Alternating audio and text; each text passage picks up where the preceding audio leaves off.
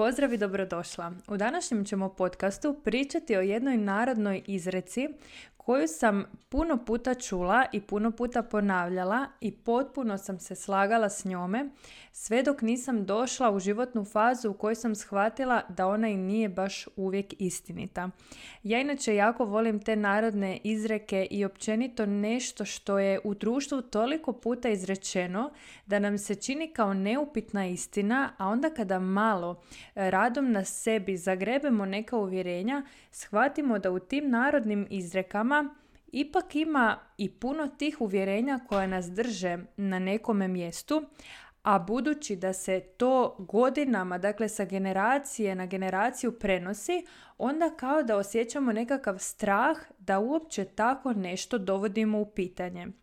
E sad zašto mislim da je važno da sve, pa čak i tu neku narodnu mudrost dovodimo u pitanje je zato što da nismo to radili, odnosno da naši preci nisu to radili, mi bismo i dalje vjerovali da je zemlja ravna ploča.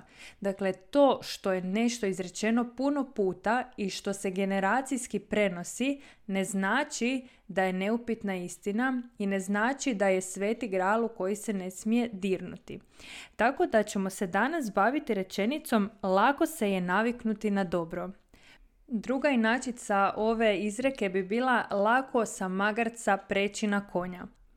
E sad, kako to da sam ja u tome vidjela nešto diskutabilno, odnosno što je to sa čime se ja u tome ne mogu u potpunosti složiti?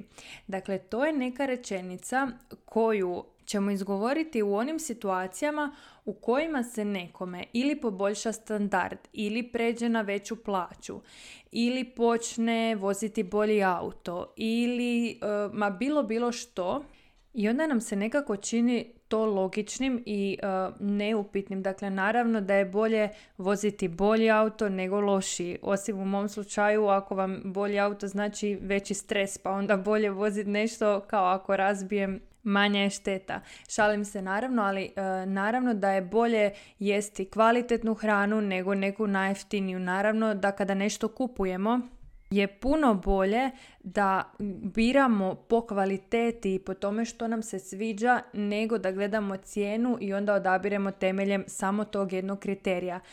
Ali kada kažemo lako se je naviknuti na dobro, onda mi očekujemo da kada ili povisimo standard ili počnemo na bilo bilo koji način živjeti neki bolji život, dakle kada unaprijedimo bilo koji aspekt našega života, ako vjerujemo, dakle ako je naše uvjerenje lako se je naviknuti na dobro, onda ćemo biti izrazito frustrirani i razočarani i mislit ćemo da je nešto krivo sa nama ako se na tu promjenu teško prilagodimo, odnosno ako i dalje osjećamo tugu ili ljutnju ili razočaranje ili bilo što drugo, a prešli smo na bolje.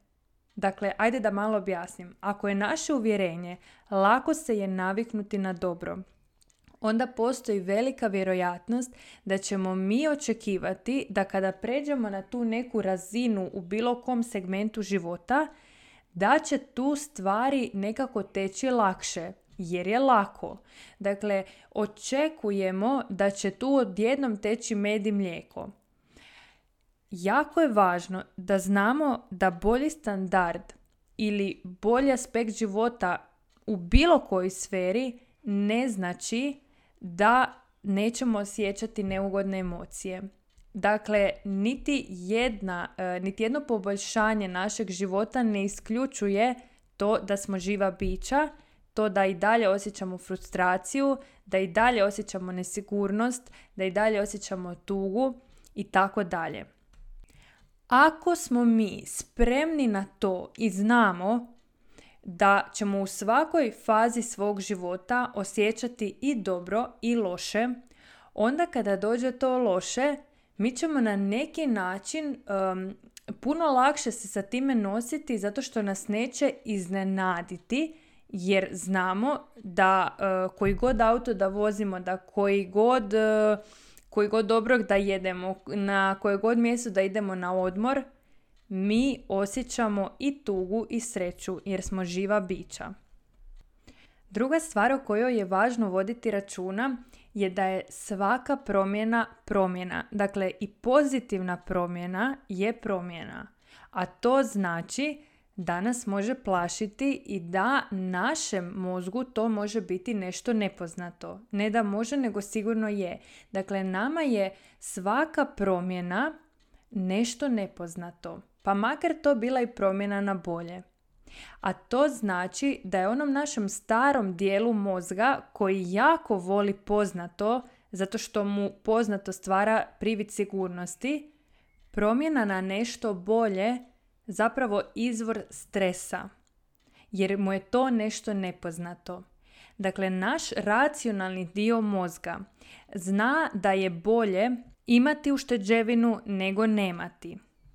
Ali ako je nama do sada ušteđevina bila nepoznanica, našem starom dijelu mozga, koliko god je to dobra promjena, je to izvor stresa. To mu je nešto nepoznato i njemu rečenica lako se naviknuti na dobro ne znači apsolutno ništa.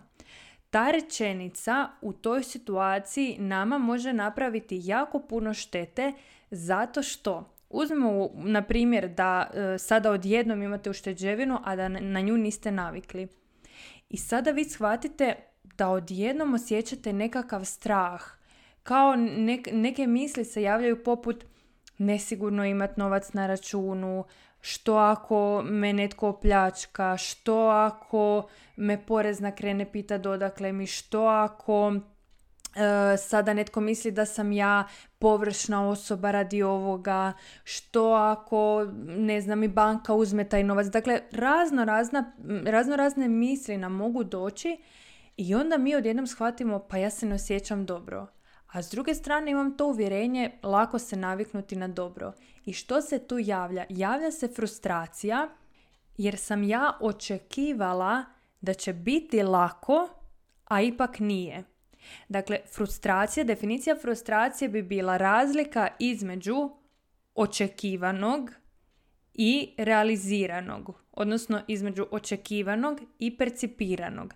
Dakle, ja sam očekivala da je lako naviknuti se na dobro, a percipiram da nije, jer se ne osjećam dobro, jer mi se javljaju razno razne negativne misli.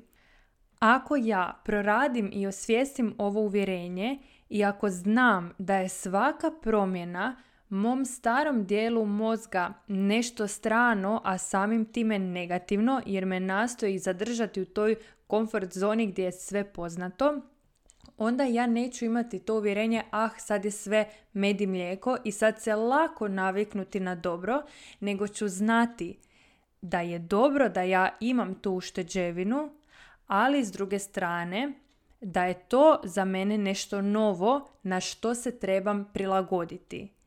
I onda ću si sa time dati zapravo vremena i prostora da se na različite načine prilagodim toj nekoj promjeni, zato što je vrlo velika zabluda da se moramo privikavati samo na loše stvari. Dakle, e, nekako se podrazumijeva da se moramo naviknuti ako izgubimo neku blisku osobu i da je tu neki period u kojem doslovno pokušavamo se evo priviknuti na te nove životne okolnosti, to se nekako podrazumijeva. Ali s druge strane, ako osoba počne živjeti neki bolji život, odnosno e, pređe u neki drugi level života, da tako kažem, e onda očekujemo pogrešno da bi sada sve trebalo biti super i da je to sada ono piece of cake preći na taj neki drugi level. Ukoliko o ovim stvarima ne vodimo računa, ono što nam se može dogoditi kada pređemo na to dobro, što god za nas to značilo, i osjetimo i dalje nekakve neugodne osjećaje, negativne misli ili bilo što slično, da osjetimo tu frustraciju i da se u toj frustraciji odlučimo vratiti u ono poznato.